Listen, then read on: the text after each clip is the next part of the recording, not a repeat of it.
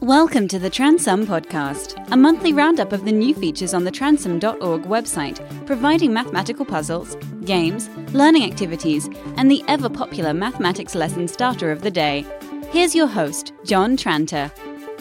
Hello, and welcome to podcast number 39 for February 2018. Okay, I hope you're well, and I hope you're well enough for the puzzle of the month, which this month comes from the Penguin Book of Puzzles. Yes, it was a Christmas present, and you've probably seen it in many of the bookshops. It's a really great collection, uh, head and shoulders above uh, other puzzle books, uh, with a really good variety of different types of puzzles and different variations of them. So, this is the puzzle that I've picked out. Divide 45 in four parts, so that the first part with 2 added, the second with 2 subtracted, the third divided by 2, the fourth multiplied by 2 shall all be equal to each other. Hmm. Bit of a different type of puzzle, that is if you're like me, you'd dive in and you'd say, let X be the, and then you start to. Anyway, I'll leave that with you. The answer will be at the end of this podcast. I hope you enjoy thinking about that. Right, so the three most noteworthy new learning objects added to the Transum website this last month are as follows. First of all, frequency trees. So, being able to construct and read these diagrams is a new topic, if you can call it that, which appears on both the higher and the foundation uh, new GCSE specifications. So, this interactive exercise requires pupils to fill in partially completed frequency trees, then try some of the exam style questions that introduce calculating probability from the numbers in the trees. So that's uh, a nice, easy one for you as the teacher to uh, allow your pupils to have access to. Uh, it's self marking and hopefully will create a little bit of discussion as the problems get a little trickier as you go further down the page. Okay, the second one is number grids. Um, now, number grids are as old as the hills, I'm sure you know, sort of the 10 by 10, uh, the 100 square um, where pupils can colour in multiples of different numbers or other number patterns and uh, gain some sort of insight from the way those uh, multiples are constructed. And I've started collecting a variety of activities um, suitable for older children, really, I suppose, more you know beyond the obvious. Um, now, as a, a subscriber, when you go to the number grids page, you have access to buttons that will allow you to quickly colour in, automatically, I suppose, um, different number patterns, and you can produce combinations of these that the pupils then have to try and recognise and, and unpick.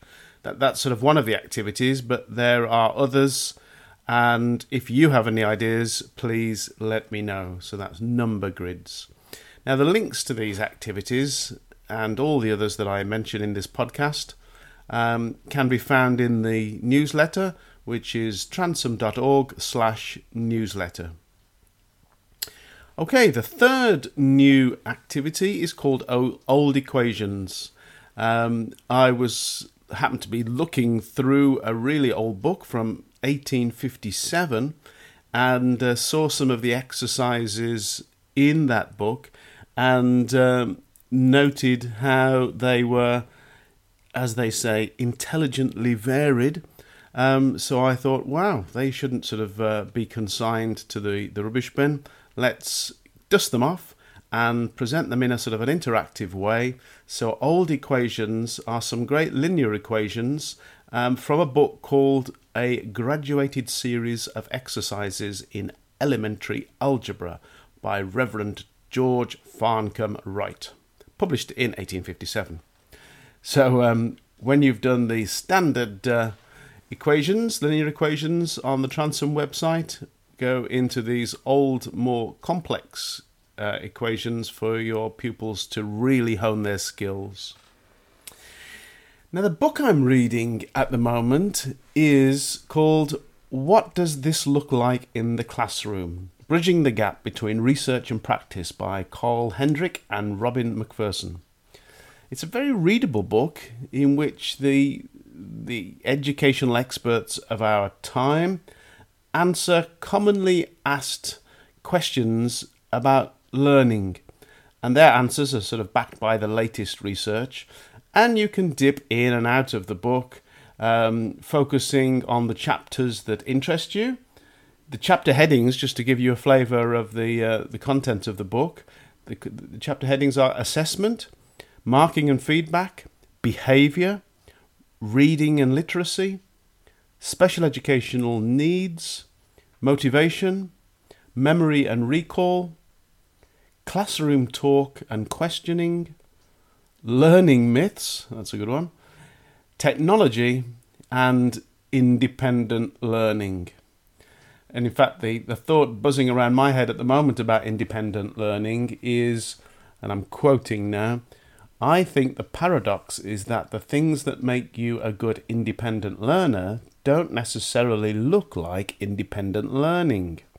Or, in other words, as one of the other experts put it, Independent learning might be a desired outcome, but paradoxically, it may not be the best way to achieve that outcome. Um, I suppose that's stating the obvious, but in a very concise way and making it very clear and uh, giving a little bit of a food for thought there about classroom activities. So, I recommend that you get a copy of the book and uh, read about this. The link to it is in transum.org/newsletter. Enjoy. You are listening to the Transum podcast. You can find Transum Mathematics at www.transum.org. Over the last couple of weeks, I have been posting hidden gems on the Transum website on Twitter. The idea is to make teachers aware of some of the Transum pages I think are really useful, but you wouldn't necessarily think about searching for them and they're also like needles in haystack because there are over 4,000 pages now indexed by Google on the Transum website. So stumbling across them might be a, a rare event. So uh, I've put links in the newsletter to the, the tweets. Um, and just to run through the list very quickly, there are 19 up there at the time of recording this podcast. And uh, the, the the titles are Triangle Solver, Mix and Math, Mind Reader, Refreshing Revision, Pong How, Old Equations, Graph Patterns, Box Plots, Venn Paint, Heptophobia, Great Expectation, Number Grids, Transformations, Sheep Herding, Systematic Listing, Areas Investigation, Number Line, Exam Style Questions, and Area Wall Puzzles. So I'm up to number 19, and more will be posted on Twitter. So follow me at Transum if you want to get those appearing in your feed ever so often.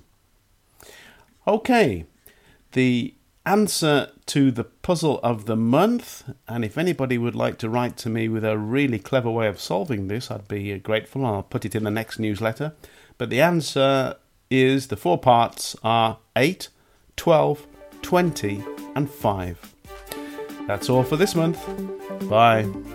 Thank you for downloading and listening to the Transum podcast. You can find the website at www.transum.org, where you're welcome to use all of the activities absolutely free, or jump in with both feet and become a Transum subscriber.